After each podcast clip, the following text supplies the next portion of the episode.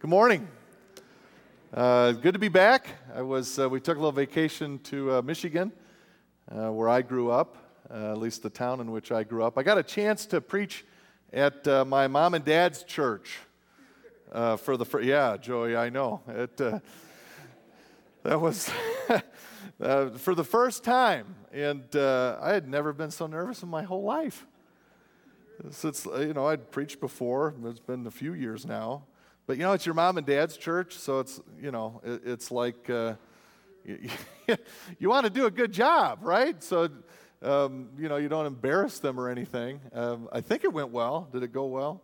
Uh, Jill says it went well, and she tells it to me plain. so uh, it went well? Okay, thank you. But, uh, you know, um, as uh, good a time as I had at Christ Memorial uh, Church in Holland, Michigan, I missed. I missed you guys, uh, the A West Bulls. And so uh, it's good to be back. A lot of you guys gave me hugs in the lobby, you know, and for those of you who didn't, why didn't you? no, I'm just kidding. It's, um, uh, it's good to be home. Um, please uh, open your Bibles to Acts 17. We won't start in Acts 17, but we'll get there eventually. Um, so if you have your Bibles or a Bible app on your phone, uh, turn to Acts 17. I want to start out this sermon by asking you to turn there with a promise that we'll get there because at least in Acts 17, there's a story that you can rely on and that has some real substance to it. And, and I say that because uh, the movie we're going to look at this morning, Life of Pi, I got to tell you, this is the most perplexing, puzzling, frustrating, uh, movie that I've ever looked at in any of the movies we've done in God, uh, God in the Movie series. How many of you have seen the movie Life of Pi? Yeah, quite a few of you have. You know, I wish I could have had all of you with me this week so I could ask each and every one of you, what is this movie trying to say? I don't know. And what is it about this movie that draws people to it? I don't know that either. I'm going to take a guess because, you know, like Eric, here I am. I got to say something. But I'm still wrestling with this movie, and I think uh, even during praise and worship this morning, through a couple of the songs, uh, God put something on my heart that maybe finally uh, I know what it is that, well, really deeply disturbs me about this movie. Uh, the word disturbing uh, came to mind. Uh, but uh, you say, well, why did you pick the movie? Yeah, it's a good question. um, but you know, in this series, what we're trying to do is pick movies that uh, people are going to see. It was the, one of the top grossing movies last year, got a Best Picture nomination, won for Best Director. Um, so uh, people are watching this thing and they're talking about it. And the goal in this series, remember, is to try to join people in conversations out there that they're already having and maybe bring something uh, in that conversation that helps point people to God. So that's why we picked um, a, Life of Pi. And um, boy, I'm really grateful that uh, John Burns and Amanda Cook are back with their summary of this movie uh, to start things off with. Maybe they can make sense of this perplexing movie. Uh, here's their shot at it uh, with everything we need to know about the life of Pi. Let's watch. Here's everything you need to know about Life of Pi in 4 minutes, 42 seconds. Having abandoned the book he'd been writing for two years, a struggling writer follows a lead to a good story, one that is rumored will make him believe in God. The writer meets with Piscine Patel, who tells him his life story. Piscine Patel, otherwise known as Pi, was born in India to modern thinking parents who rejected religion. In a few hundred years, science has taken us farther in understanding the universe than the religion has in 10,000. But his mother told him the stories of the Hindu gods. He discovered Christ from a local priest and learned Islamic tradition practiced in his city. His religious searches irked his atheistic father, but that did not stop Pi. I would like to be baptized.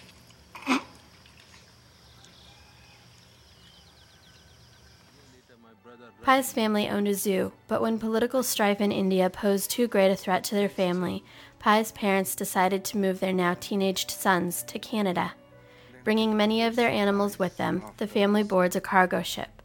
One night, the ship's violent rocking wakes Pi. He goes on deck to see what is happening. Just as he does, the storm overtakes the ship. Pi tries to save his sleeping family, but he cannot. He is thrown by the ship's staff into a small boat, accompanied by a zebra, an orangutan, and a hyena. The cargo ship sinks.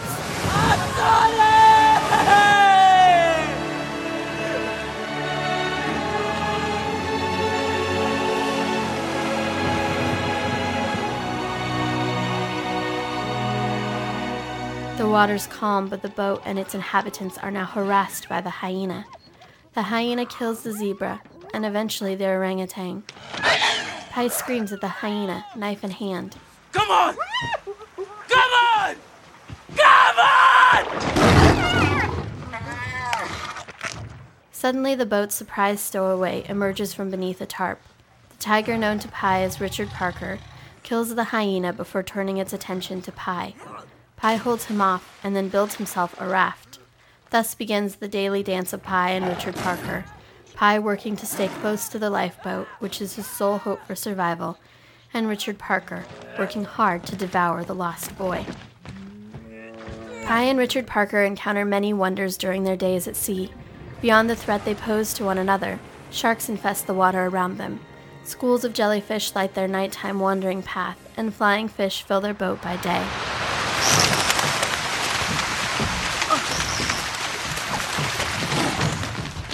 Pi makes many attempts to tame the tiger. Eventually, he does. Pi and the tiger land on the shores of a beautiful island that contains fresh water and fields of meerkats. But when Pi discovers a human tooth in a flower, he surmises that the island is toxic. He sets sail the next day, eventually landing on a beach in Mexico. Richard Parker disappears into the jungle, never to be seen again. Pi is rescued and hospitalized. Officials come to interview him about what happened. When Pi tells his story, the officials tell him they do not believe him. We need a simpler story for our report. One our company can understand. A story we can all believe. So Pi offers a different version, in which the animals on the boat are actually people from the cargo ship. I was alone in a lifeboat, drifting across the Pacific Ocean, and I survived. Having finished his story, the aforementioned writer challenges Pi, asking him how his story inspires belief in God. Pi responds I've told you two stories about what happened out on the ocean. Neither explains what caused the sinking of the ship, and no one can prove which story is true and which is not. So, which story do you prefer? The one with the tiger. That's the better story. Thank you. And so it goes with God.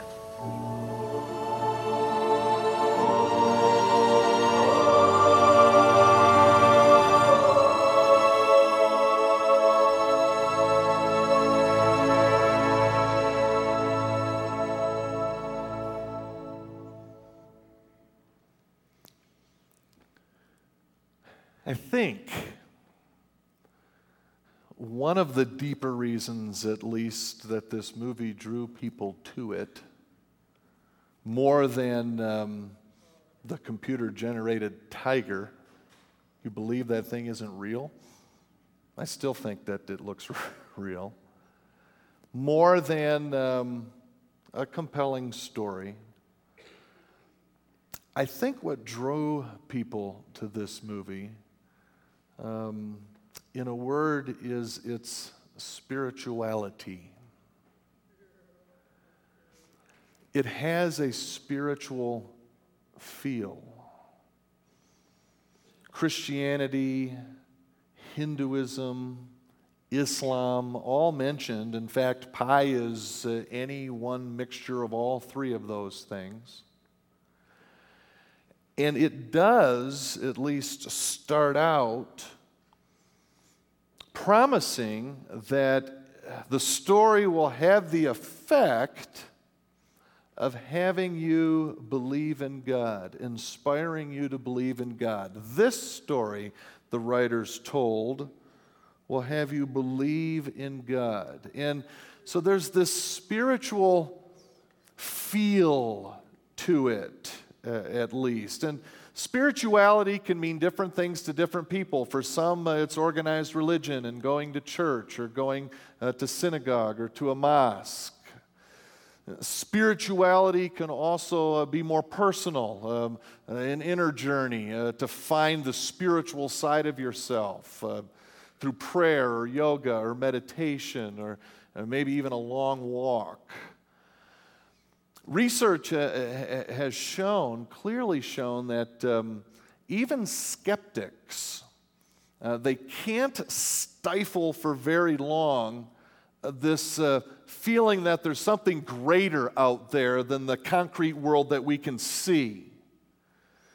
Um, studies show that the way the human mind works is that when we experience things in life, uh, we can't help but look for some sort of pattern among those experiences and try to find explanation for it all. That even the atheist among us, even the skeptics among us, that that's somehow tied to what it means to be human, that search for meaning, that search for deeper questions. People are hungry for that. They're starving for it just because they're human. And along comes this movie, Life of Pi. And the buzz gets out, I think, uh, that, well, this movie, it has a dose of that spirituality in it. And it tackles uh, the deep questions of life in this wonderful story. You should go see it. it, it uh, uh, as the word uh, comes out about this movie. well, it's moving, it's, uh, uh, it's deep because it feels deep. And, and so just go see this movie, people told me. And, um, and I think it's human beings like spiritual things. And, and the way Life of Pi begins, anyway, I had hope because that writer is promised, as you heard Amanda say that, hey, this story is going to make you believe in, in God. And so suddenly we become that writer, that curious writer. Okay, tell me the story that's going to make me believe in God. And we're hearing the story for the first time too, so I thought, cool, maybe this will be a story that makes me believe uh, uh in God. I want you to see that, that scene again at the beginning of the movie. You saw a snippet of it, but I want it to play out where the writer's expectation now is set up. It's just before the story, and you'll hear that line. It's more pronounced in the book that the movie's based on, but you'll hear that setup that this story, this story, is going to make you believe in God. Uh, let's watch. Mamaji tells me you're a legend among sailors, too. Out there all alone. Oh, I don't even know how to sail. And I wasn't alone out there. Richard Parker was with me. Richard Parker? Uh, Mamaji didn't tell me everything. He just said I should look you up when I got back to Montreal. So what were you doing in Pondicherry? Writing a novel. Ah, by the way, I enjoyed your first book. So this new one, is it set in India? No, Portugal, actually, but it's cheaper living in India. Oh. I look forward to reading it. You can't. I threw it out. Two years trying to bring this thing to life, and then one day it sputtered, coughed, and died. Oh, I'm sorry. So I was uh, sitting in this coffee house in Pondicherry one afternoon, mourning my loss, and this old man at the table next to me struck up a conversation. Yeah, Mama, he does that. When I told him about my abandoned book, he said, So, a Canadian who's come to French India in search of a story. Well, my friend, I know an Indian in French Canada with the most incredible story to tell. It must be fate that the two of you should meet. Well, I haven't spoken about Richard Parker in so many years. So, what has uh, Mamaji already told you? He said you had a story that would make me believe in God. You would say that about a nice meal. Uh, as for God, I can only tell you my story. You'll decide for yourself what you believe. Fair enough. Let's see then where to begin.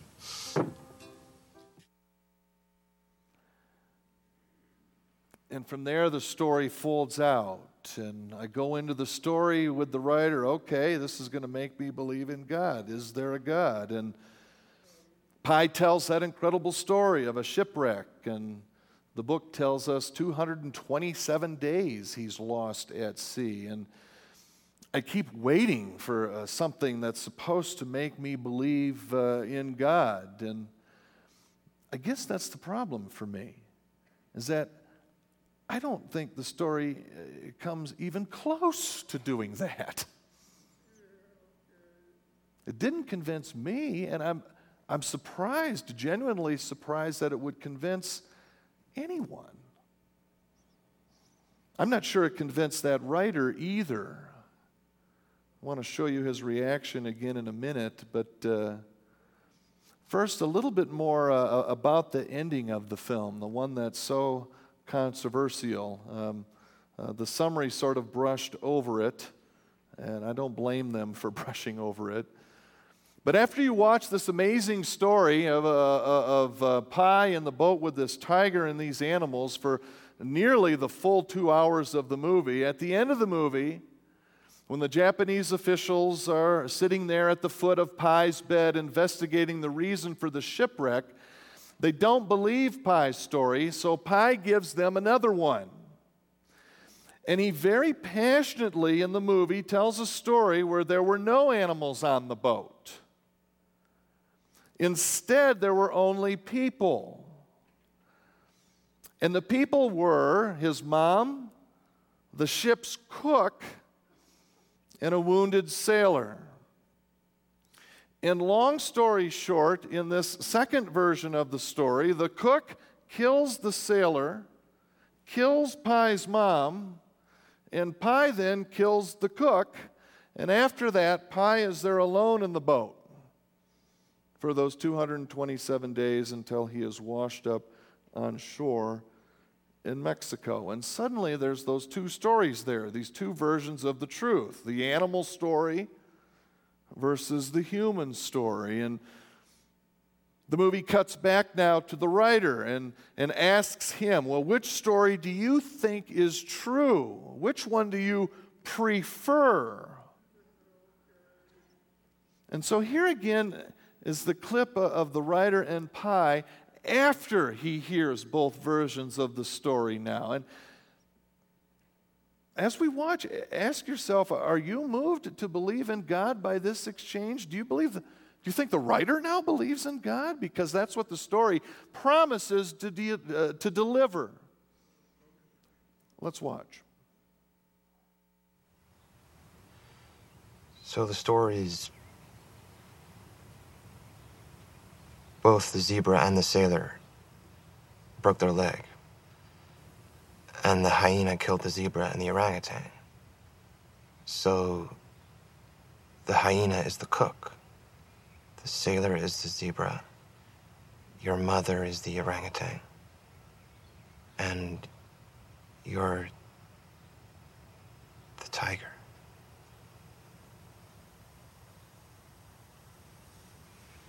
Can I ask you something? Of course. I've told you two stories about what happened out on the ocean. Neither explains what caused the sinking of the ship, and no one can prove which story is true and which is not.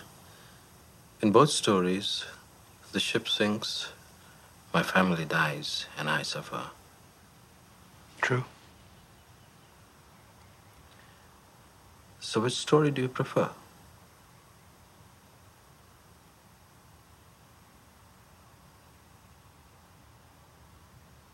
The one with the tiger. That's the better story. Thank you. And so it goes with God.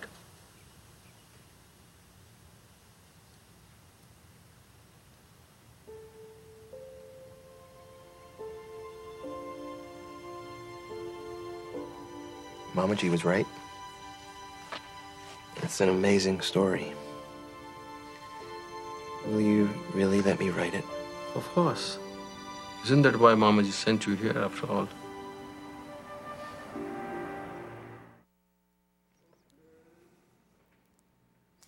Yeah. and the music uh, swells. They smile and kind of wink knowingly at each other, set you up for something really deep and profound is going to follow now. And the guy says, I prefer the story with the tiger. And Pi says, Thank you. And then he says, and so it is with God.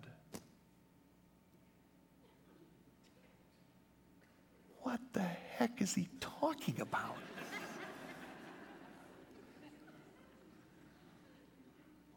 And so, what is it with? What's the it? So, it is with what? I'm watching this movie with Jill and uh, my brother in law, and you know, we're invested in this thing now. So, okay, it's going to deliver. Here it comes. He goes, so it is with God. And we all like, just kind of looked at each other like, you know, I, I thought, well, this movie's way over my head. I must have missed it. I look at Jill. She's got this look on her face. My brother did. And I thought, okay, oh, good. They didn't get it either.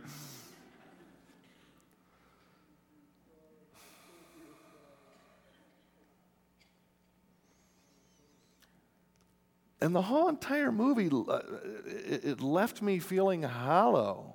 I, I don't know what uh, that even means, and so it is with God. So I go and research it. That's what I do. And some people trying to explain the ending to me. Well, what they mean is uh, the writer's preference is he prefers. You know, the question is, do you prefer a story where everything makes sense and you can uh, understand it uh, without faith? Or do you prefer a story where faith is required and where the miraculous occurs, like the tiger version? Which one do you prefer? Okay. Or maybe the movie is suggesting, and didn't much like this either, that uh, we can pick and choose what God to believe in, and we can pick and choose what's true. And uh, if it's true for you, then it's true for you, and that's just fine. So it is with God. For me, the movie has a spiritual feel to it. It promises to deliver something of worth. It promises to make me believe in God. And it left me feeling uh, just some big spiritual feeling mess.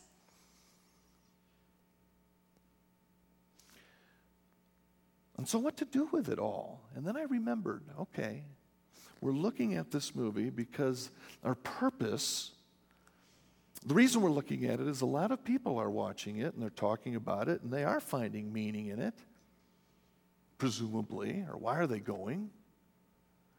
And we're watching it to practice engaging with people on topics that interest them and through that conversation point people to God in some way. And so, with that in mind, uh, here's where I landed uh, with Life of Pi.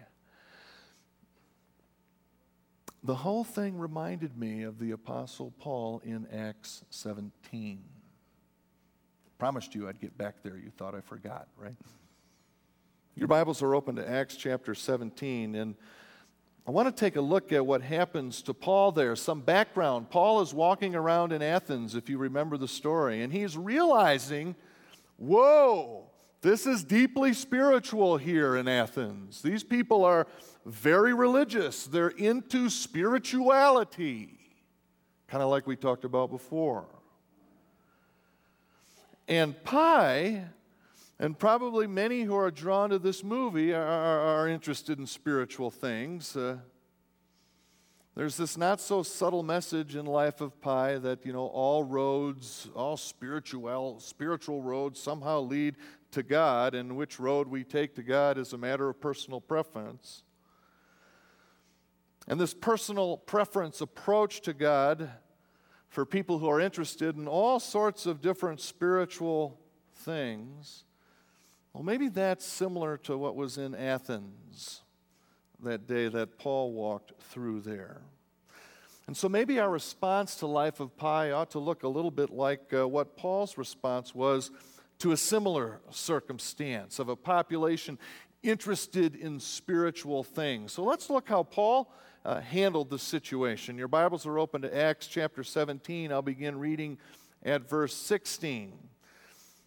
While Paul was waiting for Silas and Paul in Athens, he was greatly distressed to see that the city was full of idols. So he reasoned in the synagogue with both Jews and God fearing Greeks, as well as in the marketplace day by day with those who happened to be there. A group of philosophers began to debate with Paul. Some of them asked, What is this babbler trying to say? Others remarked, He seems to be advocating foreign gods. They said this because Paul was preaching the good news about Jesus and the resurrection. So they took him and brought him to a meeting of the Areopagus, where they said to him, May we know this new teaching that you're presenting. You're bringing some strange ideas to our ears, and we'd like to know what they mean. All the Athenians and the foreigners who lived there spent their time doing nothing but talking about and listening to movies. No, um, talking about and listening to the latest ideas. So Paul stands up in the midst of this talk that they all do. And he stands up in the meeting and he says, People of Athens, I see that in every way you are very religious. You're into spiritual things. For as I walked and looked carefully, as I walked around and looked carefully at your objects of worship, I even found an altar with an inscription to an unknown God really spiritual. Got an unknown altar just in case you missed one. And then Paul says, So, uh, what, you're ignorant of the very thing you worship? And I'm going to clear that up for you, tell you about this unknown God. This is what I'm going to proclaim to you, Paul says. And he tells his story, or he tells God's story in the face of the spiritual mess in Athens. That's what Paul says. The God who made the world and everything in it is the Lord of heaven and earth. He doesn't live in temples built by, built by human hands, and he's not served by humans, by human hands, as if he needed anything. Rather, he himself gives everyone life and breath and everything else. From one man he made all the nations that they should inhabit the whole earth, and he marked out their appointed times in history and the boundaries of their lands. And God did this so they would seek him and perhaps reach out for him. And so they'd find him, though he's not far from any one of us. And then Paul quotes two of their own philosophers, quotes a line from their movies. For in him we live and move and have our being, Epimenides. As some of your own poets have said, we are God's offspring, the philosopher Aratus. Therefore, since we are God's offspring, offspring, we should not think that the divine being, that was their term for God, you won't find Paul or anyone else in the Bible calling God the divine being. This is the only place using their language. We should not think that the divine being is like gold or silver or stone, an image made by human design and skill. In the past, God overlooked such ignorance, but now He commands all people everywhere to change, to be transformed, to repent, to look at it another way, to live life now for God, to repent for he has set a day when he will judge the world with justice by the man he has appointed, Jesus, who Paul was talking about earlier in the marketplace. And God's given proof of this. Proof of what? That this man is the one who will judge with justice. God has given proof of this by raising him from the dead. Wow, when they heard about the resurrection of the dead, some of them sneered, but others said, We want to hear you again on this subject. At that, Paul left the council, and some of the people became followers of Paul and, observed, and believed. Among them was Dionysius, a member of the Areopagus, a woman named Damaris, and a number of others. And so, as much as I've been frustrated by this movie, I've had to admit that, well, maybe Life of Pi, more than any other movie we've looked at, presents an opportunity for us to talk about God. At least it's talking about spiritual things and deep questions. And the question is will we tell our story? Will we tell God's story in the midst of that conversation? I tell you, uh, really, and, and I didn't um, say much of this in the first service at all, because uh, when we were sitting here praise and worship and singing, especially that song, Jesus is the center of it all, I found, I think, what most disturbs me about Life of Pi. What most disturbs me about it is this is what people are going and uh, this is what people are attracted to in our culture. For some, this answered the question of inspiring belief in God. And it's so hollow. There's no mention of a God who loves. Life of Pi is so impersonal when it comes to the things of God, treating Him as, well, those of you who remember Star Wars, although it's coming back, treating God as some sort of force, some power that's uh, out there. Nothing about the personal relationship that people can have in Christ. And it's frustrating because people flock to and see this movie and are looking for meaning in this mixture of spiritual things. And what it pulls for me is, oh my God, literally, where, where in the midst of all that spiritual hunger out there is the voice of the church, is the voice of people who love the Lord and know the Lord with their stories. Because our story is a way better story. It's way better. It's not this spiritual sounding mess. As Paul said, it's a story about a God who lovingly makes the universe and calls us his children. And as children, we're part of the family of God. And it's a story about God sacrificing himself in the life of his son so he could be together with his children forever and ever.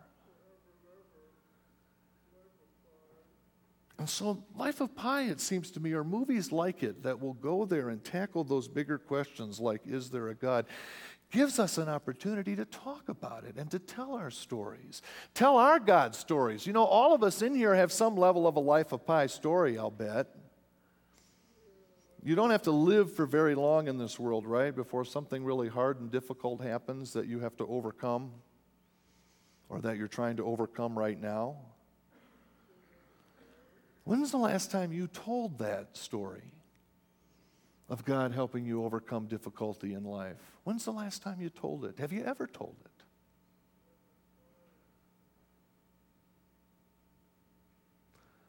It seems to me, now I'm 47 years old, 47 years young. So I, I, haven't lived as old and or I haven't lived to be as old as some of you here, and so I lack that greater experience that comes with age. But it seems to me in the last 10 years, 20 years, the older I get, it seems to me that it's become more difficult for Christians to simply stand up and say what it is in humility and respect that they believe and to tell their God story. Every time I read a story now where something comes out, where someone tells a bit of the God story, it's held up for ridicule. More than it ever has before. It's been my observation.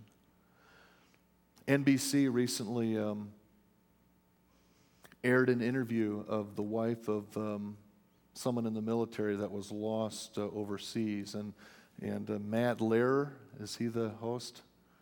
Uh, asked her what it is that her husband would want to say to his kids if he were still alive. And in the original interview, the man said, well, he'd want them to know how much Jesus Christ loves them. And then she went on and on and on and on. Guess what they edited out? They edited that out. When asked why, well, because uh, we don't want to offend anyone and it could be discriminatory. For simply to tell the truth that this man wanted his children to know that Jesus Christ loved them, the national media edited that out. Don't you believe it that this age of tolerance, where everyone now is on equal footing to tell their story and what they believe, don't you believe it? Because what they really mean is everyone's free to tell their story except those backward, intolerant, judgmental Christians.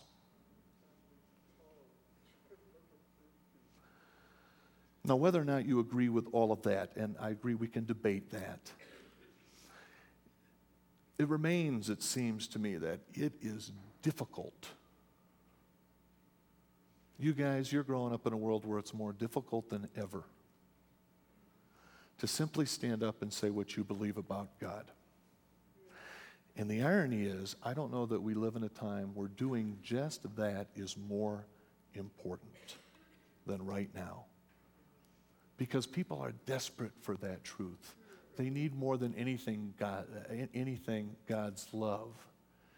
And if Christians aren't willing, if we're running scared and holding up in churches and we're not willing to just, you know what, I'm going to tell that story, then what we leave the world with is, is this life of Pi nonsense.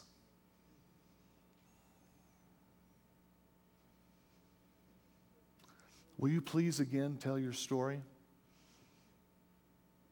Look for that opportunity if you haven't for a while. I haven't told mine for a while out there. I was convicted of that this week. I'm going to look again for opportunities and try to have that consciously on my mind to tell someone if there's uh, an opportunity, if they're willing to listen, just about God. You think, oh, pastor does that all the time. Well, I do that here. But it's been a while since I've done that outside of these doors. So I'm guilty of it too. Will you find time to tell your story again? About God, tell God's story, and tell the one that, uh, where something was hard in your life that God helped you to overcome. That's it. Oh, and when we do, we give someone something, a God who loves them. And maybe in joining in that conversation, they get to know the Lord for the first time or deeper still where he indeed becomes the center of it all and isn't strikingly absent from stories like Life of Pi. Let's pray. Father in heaven, um, would you help us through the power of your Holy Spirit to live each moment with Jesus being the center of it all. Would you give us a willingness?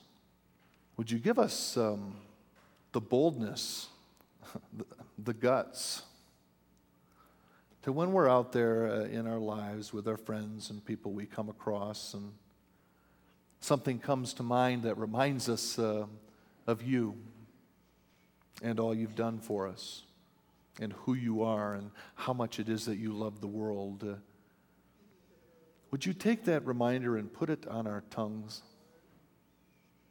And in humility and gentleness and with respect. Uh, please, Father, don't let the current culture keep us from telling your story, from telling our story. Because even though, like in Athens, some sneered, there are also those, like in Athens, who believe and who will come to know you simply because we tell your story. Father, we love you, and we ask this in Jesus' name. And all God's people said, Amen. Would you stand, please, uh, for the benediction this morning?